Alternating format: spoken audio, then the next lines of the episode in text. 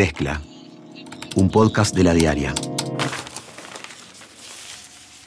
Es una presentación de Antel.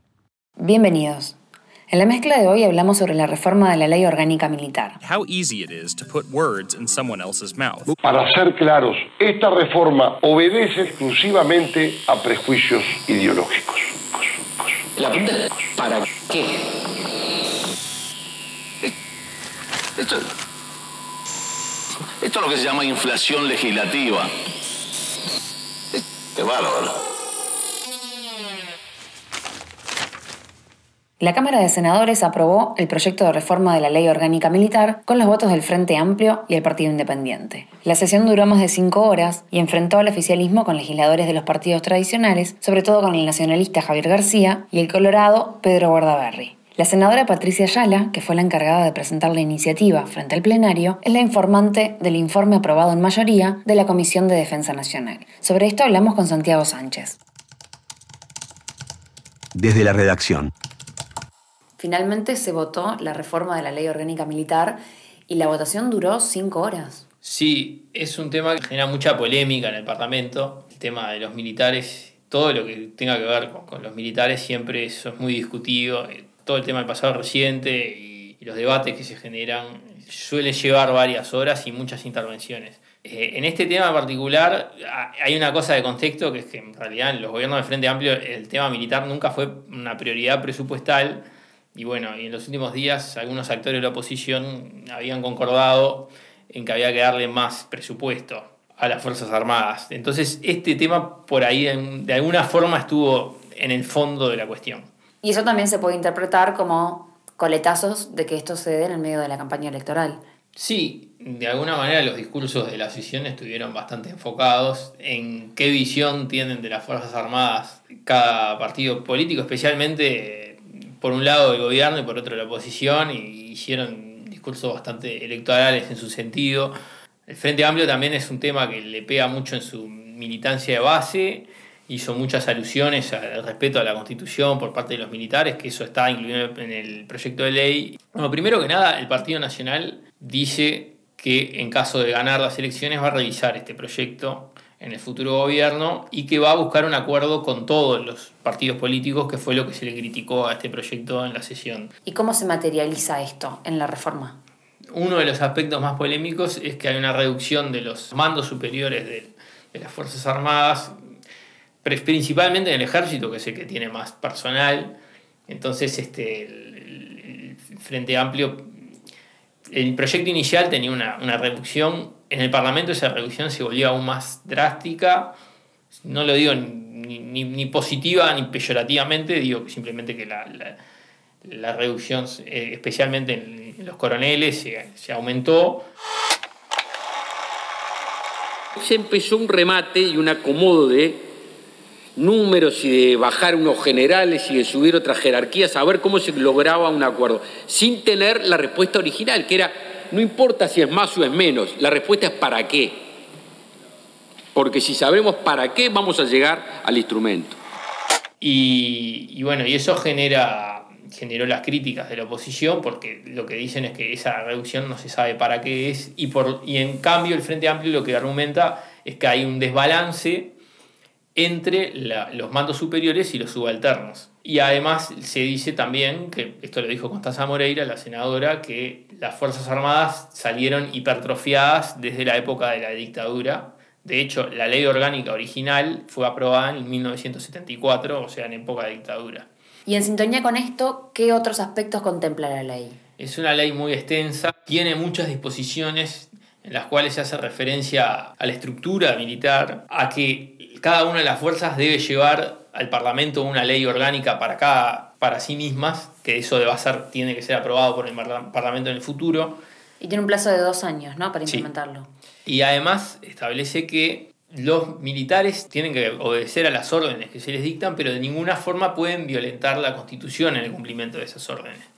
Que esto era un poco lo, de lo que comentaba antes también, ¿no? Que siempre está de fondo ese respeto constitucional y se establece además que la defensa de la población es el fin último de, Además de que se agregan otras obligaciones, pero bueno, que ese es el fin último de la, del Ministerio de Defensa y de las Fuerzas Armadas. También se, agregan obligaciones ambientales y algún otro tipo de finalidades para, para las Fuerzas Armadas.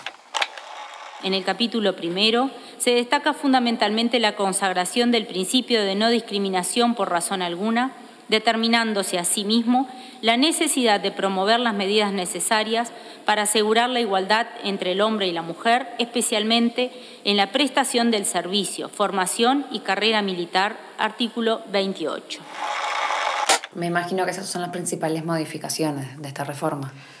Sí, hay modificaciones y hay aspectos que no estaban incluidos en la ley anterior. Se agregan muchas cosas nuevas. Yo estuve trabajando toda la tarde con un comparativo entre el primer proyecto, el proyecto que envió el Parlamento, el Ministerio de Defensa y el Gobierno, y el proyecto que aprobaron en la Cámara de Diputados. Entre los últimos dos se parecen bastante, pero no tiene nada que ver la reforma de la Carta Orgánica con el proyecto original. ¿Y cuáles son las principales críticas a la ley? Bueno, se dice, por ejemplo, que tiene algunos artículos inconstitucionales, algunos por defectos de redacción. El senador Pedro Bordaberry, el senador colorado Bordaberry, insistió desde, el primer, desde su primera intervención, que fue una interrupción que hizo a, Patricia Ayala, que era la, la, miembro informante, en este punto, que había un... Había algunas, algunas formas en la redacción de cuando esto que dije de las fuerzas que tenían que enviar su propio proyecto de ley, él decía que la reacción, de la forma que estaba redactado, quedaba como que ellos enviaban su propia ley y como que las fuerzas, cada una de las fuerzas, redactaba y aprobaba su propia ley, cosa que sí, en ese caso era totalmente inconstitucional porque las fuerzas no pueden aprobar una ley. Yo no sé quién redactó esto. Lo digo con todo respeto a quienes lo redactaron. El Poder Ejecutivo remitirá un proyecto de ley referido a movilización y reserva y si el Poder Ejecutivo que asume en marzo no está de acuerdo en, la movilización y reserva, y después entramos en otra cosa acá que no sé por qué lo tenemos. A su vez declaramos que hay normas que están vigentes y van a seguir vigentes. Es bárbaro. Claro, en, en temas jurídicos yo no soy abogado, el tema es opinable. Después habían, había algunas críticas a la forma, bueno, la reducción de los, de los efectivos, se decía que el Frente Amplio iba con, con argumentos ideológicos, con un sesgo ideológico. También se criticaba, había una parte que eliminaba los hechos, según el senador Javier García, el estado reforma con el que está, por ejemplo, José Gabazo, y después se hacía referencia al estado, al estado de reforma. También García decía que se, se daba, se abría la puerta para la eliminación de los liceos militares.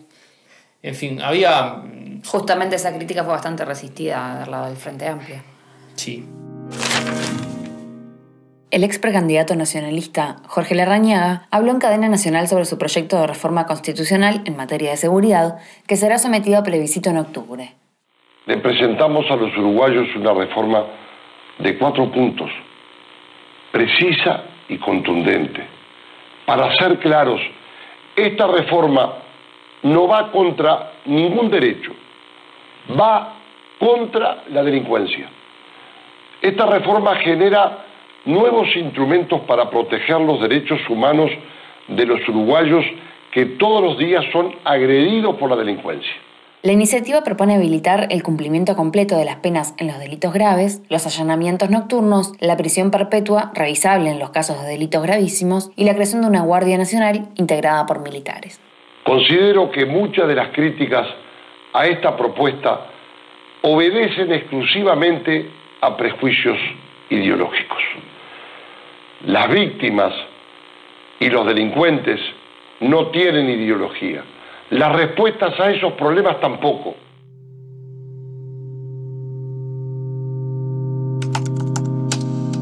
Los ex precandidatos por el Frente Amplio, Carolina Cose y Oscar Andrade, anunciaron que harán un acuerdo estratégico de cara a las elecciones nacionales de octubre. De todas formas, según confirmó la diaria, parte del acuerdo entre el Partido Comunista y la lista amplia es que Andrade encabezaría la lista 1001 y que el segundo lugar sería ocupado por Cose.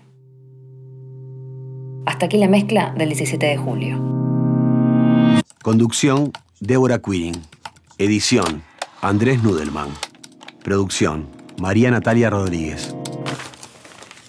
Mezcla, un podcast de la diaria. Sumate a nuestra comunidad.